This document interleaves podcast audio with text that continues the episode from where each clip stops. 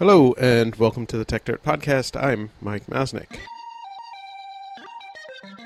The world is increasingly technological, so we better get methodical. Bringing precision to critical digital journalism with the singular vision of the modern monocle. Stopping the copyright bullies from pulling the wool on us. And taking on all the blatant.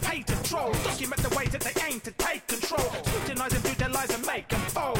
If we don't stand up to them, someone will get hurt. To grab a shovel and up to them, someone get hurt. Grab a shovel and dig up the dirt. Uh, last year, we got a fairly interesting request from Renee DiResta as part of her Mozilla Fellowship, which was could we craft an in person event that would help prepare people for the, well, uh, unfortunate expected flood of disinformation that was likely to play a role in the 2020 American elections? Uh, working together with Randy Lubin from Leveraged Play, who we've had on the podcast multiple times before, uh, we created an in person event game called Threatcast 2020. We had originally hoped and planned uh, to run it as an in person event a bunch of times this year to prepare people for this election. But of course, then the pandemic hit, and the idea of doing in person events or in person anything uh, sort of went away. Uh, so at the beginning of the summer, when we started to recognize that uh, it was probably going to be quite some time before in-person uh, events were a thing again. Uh, we started um, working on different ways to convert Threatcast 2020 into an online experience uh, using a, a pretty fun virtual events platform called Remo. And so we've now run Threatcast 2020 a few times as an online uh, game, uh, including for private organizations that have commissioned us to run it as uh, a sort of combination team building exercise slash brainstorming scenario planning tool for the election. Uh, and because the whole thing was so interesting, uh, we thought it might be uh, a good idea to do it as a to talk about it as a podcast discussion, talk about how we designed the game and what it what it was uh, about. So on the podcast today, uh, we have once again Randy Lubin from Leveraged Play and also Leigh Beadon from here at TechDirt and Copia to talk about Threatcast, uh, what the idea behind the game was, how it works, and all of that. And I will note uh, right here at the top that we are still very much looking for organizations who might want to commission us to run this or potentially to create other serious games that help you either or help people that you work with either understand uh, and to better explain complex topics or to explore the future. So, Randy, I will start with you, uh, since you and I worked together to build the original in person game. Do you want to describe the basics of how the game works and, and what, it, what it is? Sure thing. Thanks for having me back on the podcast. So, uh, this game, unlike some of our other games, was really focused on the brainstorming aspects. So, previous games and other games we're currently working on are much more about understanding complex systems and the dynamics within it and getting players to build empathy with certain actors in those systems. But this was really about okay, let's generate a lot of ideas so we can try and see around the corner uh, what might what might be uh, used by bad actors uh, to manipulate the election. Um, and to do that, we, we used an array of game design tactics. So uh, we broke people into different teams to try and get uh, a wide variety of types of uh, folks who might be manipulating the media with different assets at their disposal and different goals. Um, our different we had five different teams, which were um, across the U.S. political spectrum. We had uh, the progressive Democrats, centrist Democrats, uh, more of the old school Romney Reagan Republicans, and then the Trump uh, group, Trump era New Republicans. Uh, and then beyond that, we had uh, chaos agents, which was sort of a catch all for uh, folks who um, were perhaps not directly trying to win the election as much as cause lots of chaos, although they definitely wanted you know had their favorites in the election too. So that was sort of a stand-in for Russia, China, Iran. Um, and so we had people in these different groups, and the game itself played out across originally across five rounds, and then in the most recent version we boiled it down to four to make it a little more efficient uh, in terms of running it online. And uh, those four rounds advanced in time. Um, so when when we did the first version of this last November, uh, the first round was very focused on the primaries for uh, the left and uh, on the right on whether uh, Trump would be acquitted or not after the impeachment. Uh, that also served to be a little bit of a training wheels as folks got the uh, mechanics under their belt for the first time. But in the in the more recent version, um, the, the, four rounds were you know one focused on August and September, looking at the conventions and the debates. Uh, two looking at October with the final debates and the final real big push. Uh, the third round was just focused on voting right around the election itself, and the fourth was the aftermath. Uh, so after election day, how you make sense of whatever chaos just happened. Right, because we we want to, and uh, that part was kind of important to us because we sort of recognize that whatever is happening in the disinformation space doesn't suddenly go away after November third, right? Right. If only. so so with that framing, so the game, as I said, the game's played over four rounds. Uh, and in each round, because we wanted this to be a very brainstorm centric game, we have each team brainstorming and proposing uh, two main interventions, ways that they're going to try and sway the election in their favor, or perhaps not even as focused on the election, but focused on just other factors of what's going on in the discourse um, in, in, the American populace. And so uh, to, to be more specific, each round we had teams submit two ideas. One was meant to be more of a practical intervention, and one was more experimental, with the former being something that was you know not too out there in terms of what might be tried and what might succeed, and the other being pretty wild, but if it succeeds, whew, huge impact. Um, and the idea is that all these must use technology in some way because um, we really wanted to keep it focused on the use of, on the use of technology to influence the election. Um, and so we you know we, we had had some criteria. So it has to leverage technology. It has to be creative in the method or the intended effect. We didn't want to see everybody round after round using deepfakes because that wasn't going to forge anything right. new. So we said you know each round it has to keep being novel. Um, and then we wanted a specific goal. And the specific goal was important because all of this was being, all the different interventions were being judged. Um, we, you know, for each event, we pulled together a panel of judges uh, who uh, were often experts in either uh, elections or misinformation and disinformation. Uh, and the judges would be evaluating these ideas, which would then flow into our back end model, which was a, a fairly lightweight way of simulating the electorate, um, which would then feed back into polling updates uh, and other things we were tracking, such as like social cohesion across the country. And so every round we'd have the ideas submitted, we'd have the judges quickly judge them in our spreadsheet in our backend, and then we'd present the polling updates to everyone else.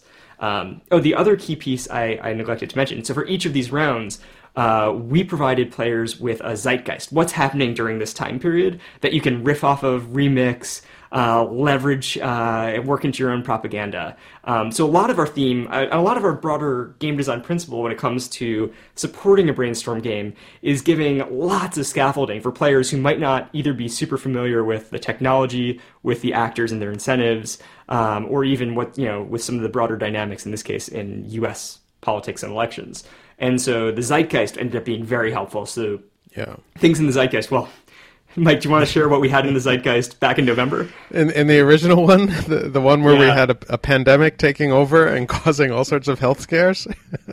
yeah, we got it wrong because we had flu, not uh, yeah. Well, we, we, didn't we didn't realize it would be coronavirus, but we did in our original November version. We did predict that that the flu would have a major impact on, on the, a a pandemic level flu would have uh, an impact on the election. Um, I don't know if. Um, yeah, so uh, maybe we can we can take the blame for for the. the oh, you know, and not only that, but we also had uh, something that wasn't too dissimilar from the uh, Seattle cha- uh, Chop Chaz style yeah, that's right. Occupy um, dynamic. Um, we we did miss anything related to, to George Floyd though. Uh, so yeah. anyway, we ha- we had these types of what's going on in the world or might be going on that you can um, then riff and remix on. For example, sometimes it's a small gaff, like we had one where Biden accidentally mixes up Kanye West and uh, Will Smith. Um, or sometimes it's it's much bigger in terms of like a nationwide rent strike. Yeah, and I, I, think that that was sort of an important element to the design. I think there were two things that I wanted to just highlight that that you discussed, but I just wanted to call out separately. One is, you know, the framework here, because there are a lot of people who do events that are just sort of like brainstorming, and you put a bunch of people in a room and you're like, go, you know, or you have like you know post-it notes and big easel pads and and that's it. Um, and i think that's that's very difficult for people to really get into unless it's like the type of thing that they do all the time. Whereas this and making it like an actual game and there are goals and you have a team and you're competing and you have all of this this scaffolding around it um, was part of what made it work really well, and people got really, really, really into it. Um, in some cases, really, you know, uh, embracing the roles that they had uh, been given. Um, and then I the think sec- also. Yeah. Oh, sorry. No, finish finish finish your thought. Sure. So I was going to say, and then the second piece that I think worked really well and was important, which you mentioned, is the fact that with each of the interventions that we asked the teams to engage in, we had that setup of. Uh, you know, one that was practical, one that was more likely to work, but maybe less of an impact, and the second that was the more experimental, like really go for it. You know, uh, you know, high risk, high reward kind of situation. Because I think you know, when you put people in a brainstorming position, it's you know which ones they're going to go for uh, without that guidance could vary widely. And by setting it up where you wanted to do one of each, I think that really put people in a good framework and, and made the interventions more interesting, both on the practical side and on the extreme side. Um, I think without that framing, you tend to get people would even probably go even wilder, but but not very practical and not very useful in terms of you know learning from the game. You know, part of the idea behind the game is to think about things that might actually happen. Yeah, and I think that connects with that dynamic you were saying about how we had the zeitgeist mixed of sort of, you know, big national and important news things with just the little things that were going on in the culture. I think that also sort of fosters that because that's, you know, a very big reality of interacting with politics and these things today you know all the time i'm looking at my twitter trending topics right now and it's you know hundreds hospitalized in salmonella outbreak next to the mandalorian. And so you know uh, so it was yeah i think have, we had a lot of that sort of you know two halves of things that encourage people to think in both ways and you know yeah i think that worked out really well. Yeah, And on top of that, we had a, a manipulation inspiration sheet, which had different categories of possible targets of interventions, tactics, technologies, channels, and goals. So if if folks were feeling super creative and brought a lot of their own context, they could ignore the sheet and just throw in their own ideas. But if folks ever had a little bit of uh, writer's block or, or were struggling to get an idea, they could always turn to the sheet and say, okay, well, maybe this target with this tactic, and I'll pull something from the zeitgeist. Uh, I'll, I'll give a specific example. An example that we give uh, during the workshop at the beginning of the game uh, might be okay, we're going to try voter suppression and we're going to use self driving cars, and we're going to do that to create, we're, we're going to falsely request a bunch of rides on like Lyft and Uber to create some gridlock near our opposing parties' uh, most populous voting um, voting stations, and and trying to decrease voter turnout that way. And so you can, if you want, you can kind of Mad Libs together to get in the vicinity of an idea, which you can then refine. right. Yeah, and in addition to that sheet, they also each had, of course, a sheet about their faction, and I re- and th- that gave them some of the sort of the assets for their area of the spectrum, right? We didn't mention that, but you know, each team, you know, some of the teams have lots of money and a big war chest. Some of the teams have a really activated populace of people who are coming out to support them, and so on. And then, you know, each team also had a secret weapon. Uh, I don't know if Randy, you wanted to talk a bit about that uh, side of it, because I think that was a really fun aspect as well. Yeah. So in addition to the um, in addition to the interventions, the two interventions per round, once during the entire game, each team had a secret weapon they could deploy, and these ranged from uh, I think on the progressive left, they were able to have a huge nationwide protests, um, you know, huge turnout in the streets and, and marches, um, a- in alignment with a specific uh, objective or goal or ask.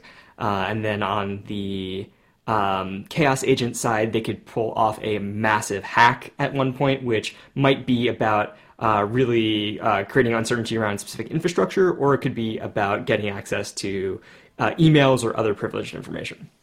Yeah. And so th- there was a lot that, that that was something that we added sort of late in the process when we designed the game, but I think it really helped um, add to the the kind of realism of the game as well, um, because those things do happen, uh, and and it sort of felt uh, it worked really well within the game, and I think it was a, that was a really useful tool. Um, so with that, I did want to then talk a little bit about how we then move that. This is all describing. I mean, honestly, it's how- describing how both the games played, both in person and online. But I want to talk a little bit about how we moved it to to the online world using this platform that we discovered called Remo. It was kind of, you know, when we started investigating this, it was interesting to discover that there were like there are like a hundred different uh, virtual event platforms out there. It is a very very competitive space. Uh, but for when when I saw Remo, I realized that it was pretty unique. Um, you know, most of them are sort of focused on on kind of like a Zoom like experience of you know a, a, big screen talking head and everybody just gets to watch. And and maybe you can have like breakout groups um, or you know or other kinds of of interactions. But remo was really designed to simulate a, a real sort of event setup with different tables where you know when people are talking on stage then you know you're quiet at your table. But um, between that um, you're you're able to really interact with the people at your table and in in with Remo you can sort of get up and move tables though we didn't use that functionality. Um, yeah, I mean, I've seen you over the years looking into different platforms for various purposes. I've rarely seen you as excited about the possibilities of a platform as you were with Remo. You, you were, and, and, you were right. Like it, it had a huge amount of potential. Yeah, it still does. It still does. Yes. So we may be we may be doing a lot more with it. So yeah, again, I'll say if you want some sort of interesting, different online event. Uh, or sort of like online game or simulation kind of thing, contact us because we're exploring a whole bunch of different things right now. Um, but uh, Lee, do you want to talk a little bit about about how we used Remo and how we sort of uh, converted Remo to, to use for Threatcast? Yeah, I mean, it, it was you know it was fun to do because the the base of the platform is pretty straightforward, like you described. You've got sort of you know when you join a Remo conference, there's a floor plan of you know like an office building or a conference space kind of type thing with all separate tables that people can join up to, and then a few little extra bits and pieces that as the event operator you can put in there, like sponsor links and uh, and a key to it, which is a live streaming video, which is sort of how we made this possible. Um, but the great great feature that they made available was the ability to upload a custom floor plan. They have a pretty nice automated system for it, or mostly automated system, where you you know set it all up as a vector file and get it in there, and you can thus design your own floor plan. So we were able to build something custom for the game with tables for each of the teams that sort of have some color and some style to them, so it's very visually obvious that there's all these separate teams sitting across the spectrum. But our big challenge at the beginning was what to do about the presentation because the game hinges around when you did it in person. I wasn't there for that, but you know, uh, ran it using a Google Slides presentation showing in each round those zeitgeist elements we were talking about, and then after each round showing the results of the judging and where the polling is at. And it's funny actually because even when you did it in person, we had to hack around it a little bit because you couldn't you couldn't update the uh, graphs live in presentation mode. So Randy had to build a special browser extension to help us uh, fake presentation mode on the slides. And then um, back around to doing it for Remo, we again sort of had to figure out a way to hack that in there because Remo didn't have a built-in system for sort of displaying a presentation or graphs or anything like that.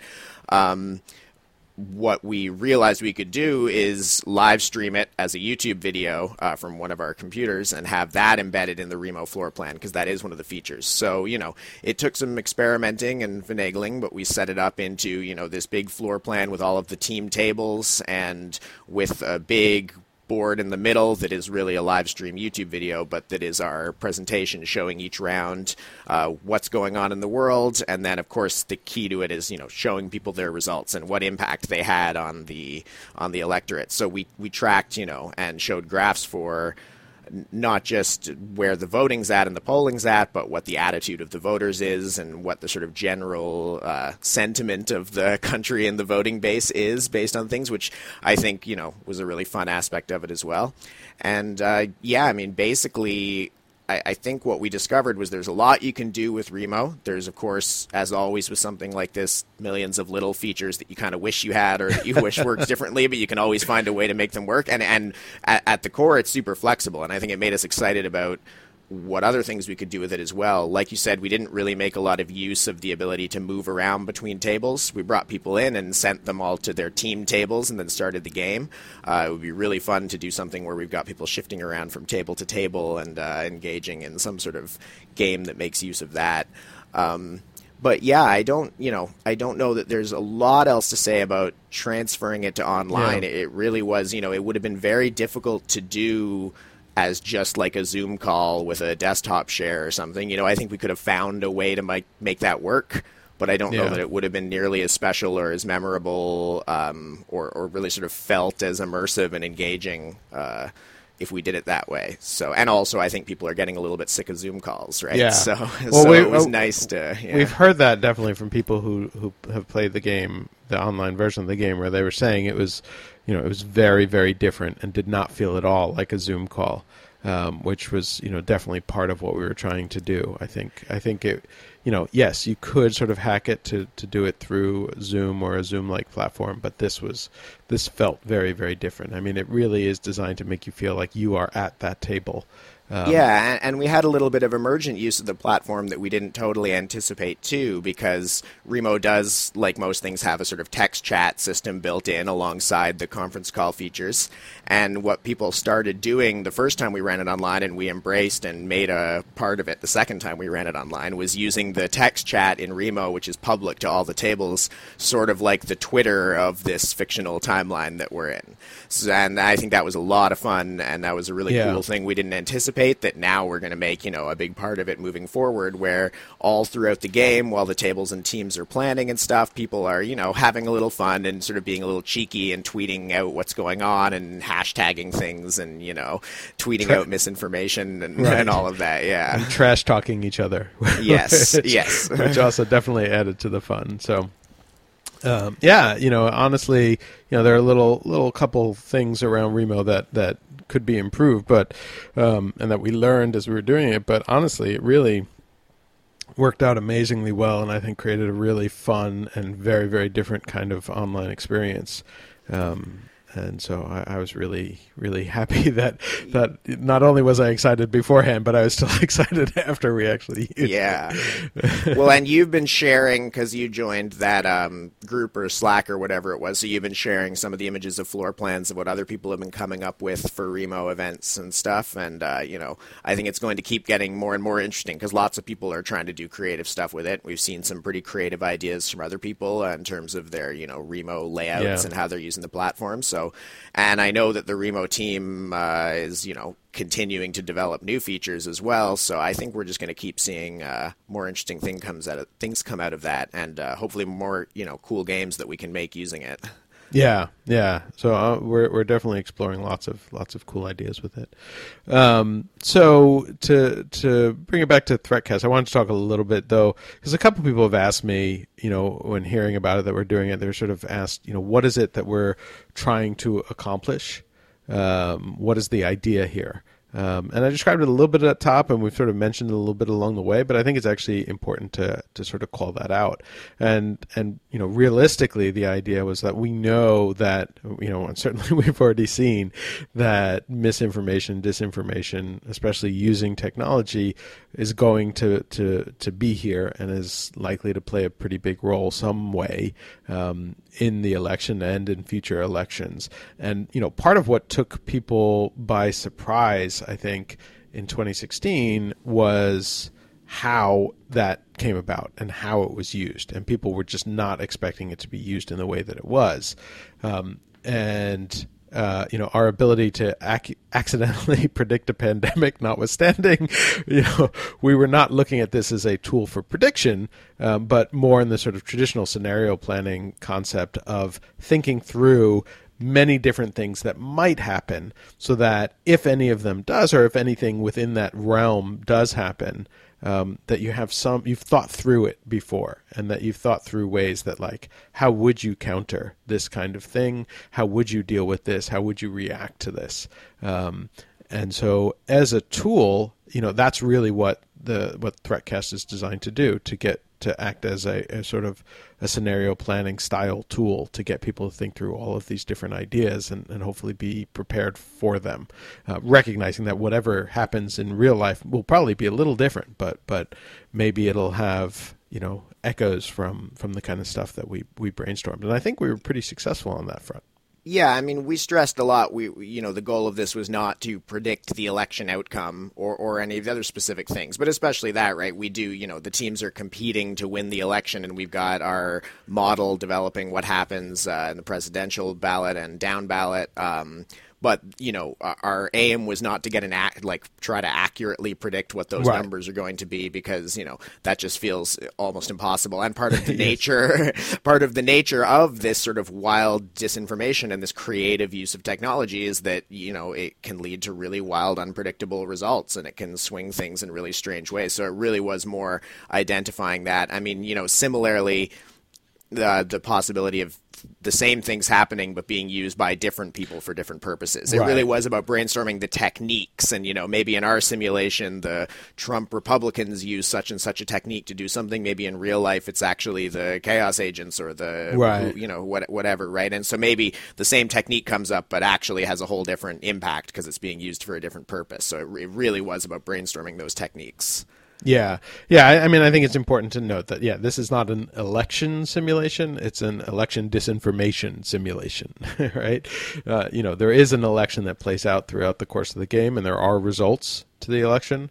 Um, but you know, we, we sort of designed it to stress much more that we're interested in learning about the disinformation aspect as opposed to, you know, which which team wins. Um, and I think that's that's kind of an, an important element of it.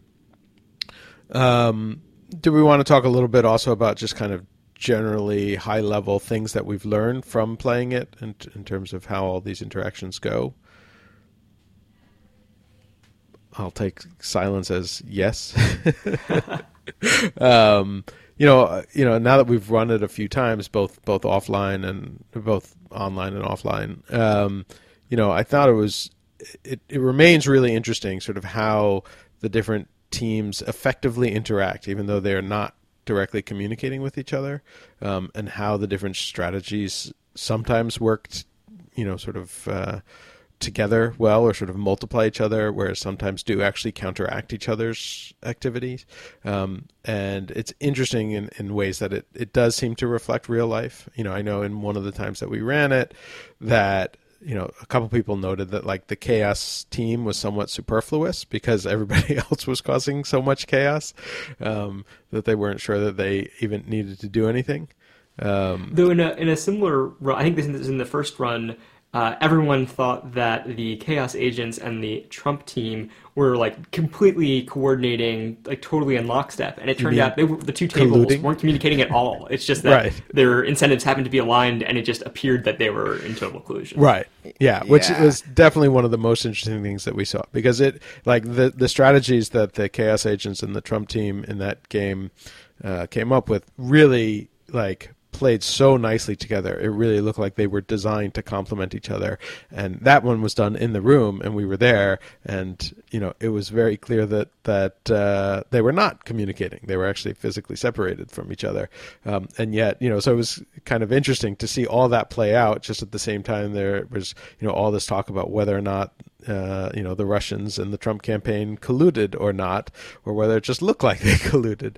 Uh, and you could, you know, so you could see from that how there could very much be a situation where things look like they were done in in in coordination with one another, but it just happened that because of similar goals and similar ideas, it, it the appearance was there, but the reality of actually communicating was was not necessarily. Um, and that was sort of a fascinating thing that I think I think we learned. Um, you know, I, I think there were a few other things that I, I found really interesting. I mean, sort of, um, I to some extent, I, I, depending on how different factions are doing within the game, sort of how desperate they get. um, you know, I think that we saw, you know, especially when teams were sort of not having as much success, they went for a little bit more of a deeper hail mary kind of play, um, do things a little bit more extreme, um, which perhaps makes sense um, and perhaps reflects reality. Um, you know, So I, I, on the flip side of that, we we also saw, and this is one of the things that we in each iteration we kept trying to get a little better at was we saw teams getting disengaged when it felt like their goals were were unobtainable. Like the, the we had the most difficulty properly setting up the Romney Reagan Republicans, Yeah. where ideologically they weren't necessarily aligned with the Trumpists and certainly not the Chaos Agents. Um, but they also weren't particularly aligned with the left, and it just left them in a weird space. So Um, where in, in the early iteration of the game, they kind of struggled to find something really meaningful to do and, and get their hooks in. Uh, by the end of it, we made it so that they could really focus on down ballot instead, so on, on Right. Congress. And, you know, complete, complete change at that point because in the, I think the most recent play of it, we saw that team kind of throw Trump under the bus and be like, all right, we are just going to focus on trying to maintain our hold on the Senate, and and that's it. And they and in our you know in the game at least they succeeded. Yeah. Yeah, and I think it showed, you know, your model and the judging worked very well on that front because we did it twice online, and the first time that team didn't do that quite so much. They didn't quite so laser focus on the down ballot, and in the end, they didn't win the down ballot, right? I believe Right. in that one, uh, the Democrats took the presidency, House, and the Senate in your model, right? Um, and then in the next version of it, when they really turned their attention fully down ballot, they flipped it. The Democrats still won the presidency, but the Republicans held on to Congress and took and I believe took back the House of Representatives in that one, right? Um, so it did come through when that team focused down ballot. They got they got a lot out of it.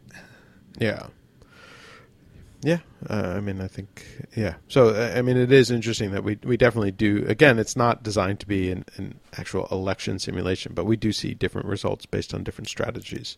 Yeah, no, I should. Yeah, I, I'm contradicting what I said before about not trying to predict, but but that is there as a motivation for the players in the Right. moment, and to give them some meaning to coming up with their interventions and yeah, their their and there is and uh, you know, right? Yeah. I mean, uh, you know, it is this model that Randy built um, that I think is, well, it is, you know, relatively simple, but the interaction of the different, um, you know, interventions and the judging and the model, I think, is is pretty good and and realistic and and makes it makes it you know feel like you're actually having an impact. I will say, you know, one of the things that um, that we do somewhat on purpose is we don't tell you exactly how your interventions were judged um, and how much of an impact they have. Um, in part, really to reflect real life. You know, you can do all these things, and you're not really sure how that's going to impact, you know, at the voting booth.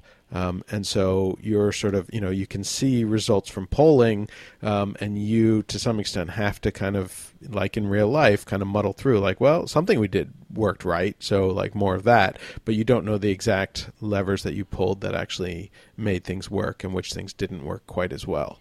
Um, and I know that, that that was, you know, some players felt a little bit uh, confused by that, or, or like, well, but did what we do work?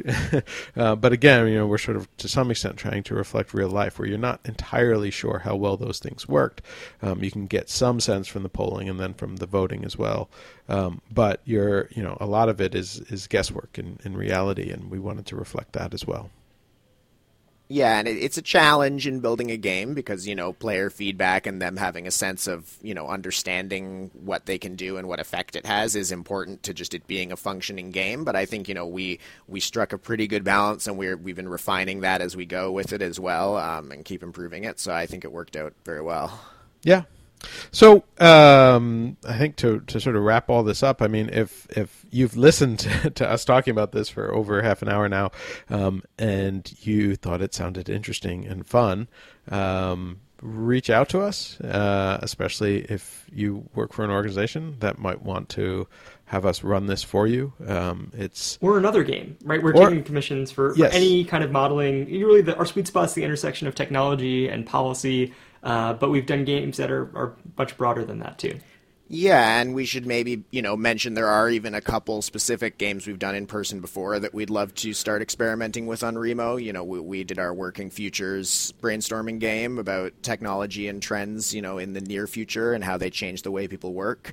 And we had our Howl of Justice game about uh, artificial intelligence judges setting laws and determining uh, crimes and the and the rules and things like that, which was a really fun one as well. And you know, we've done a few things like that. Um, again, we had all we had lots of big plans for in-person versions of these going forward that are all in limbo, and so we really, really want to experiment more with bringing them onto onto an online space using Remo or, or whatever is appropriate for the game. Yeah. So, I mean, if there's anything, any kinds of ideas that, that you know you want to explore, sort of you know in a more interesting, more fun, more interactive way than than sort of is typically done, um, reach out to us. This is the kind of stuff that we're having a lot of fun playing around with now. Um, or if if Threatcast or any of those other games sound interesting to you as well, um, you know, I think we were we've definitely been talking about you know, trying to do the the working futures thing again, especially sort of looking at what is the future of work post pandemic um, because there are a whole bunch of questions there that are different than, than when we did Working Futures uh, a couple of years ago. Yeah, it's really, um, was it was a pandemic or you know that didn't really come up at all in any of the brainstorming and Working Futures a couple of years ago, right? And when um, we did the um, stories, maybe a little bit. And when yeah, we did the there were a couple, them, yeah, a couple areas where that things like that, but I don't think quite to this level. And so yeah, there was a lot more focus on climate issues, um, right? Understandably, so I, I just think that's interesting, and it'd be really interesting to do it again because obviously now um, the pandemic is going to be a number one theme across all sorts of stuff, right? So it's fun. Yeah, pro- well, probably. I mean, that's you know part of going through the process is to figure out. But yes, I would imagine that you know a, a lot of scenario planning often you know is influenced very strongly by what is actually happening at that moment. Um, you know, though you, you try and design any sort of scenario planning thing to, to not get too wedded to the exact moment and just just extrapolating out from the most recent things. But obviously there'll be that'll that'll it'll be hard to shake the knowledge of what is going on. Uh, and so, you know, I think I think it'd be really interesting to do another scenario planning uh, uh project around the future of work and the future of technology.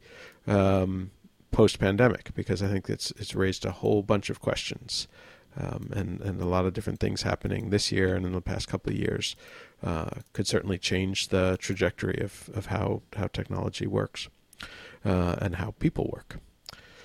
So um, yeah, so if any of this is interesting to you, definitely please reach out to us. Um, you know, these are these are some really interesting projects that we're working on, and we'd love to find uh, partners and supporters who can who can help make that happen. Um, and uh, yeah, but uh, other than that, do you guys have any any sort of final thoughts on on Threatcast and and games and creating online games instead of in person games? Uh, just that it's a, a really exciting time to be exploring that intersection and it feels like we we discovered a bunch of interesting new little behavior patterns and whatnot importing this to Remo and I'm just excited to continue uh, exploring what can be done and uh, and what kind of experiences we can create. Cool. Um, so, and then with that, uh, thanks to both of you guys uh, for all the work that that you put into this and designing the original game, making the online version work, running it. Um, it is it is a lot of work, but it's also been a lot of fun um, and really cool to experiment with. And thanks to everyone for listening as well. Uh, and we'll be back next week with another podcast. Bye. Bye. If we don't stand up to them, someone will get hurt. To grab a shovel and dig up the tap.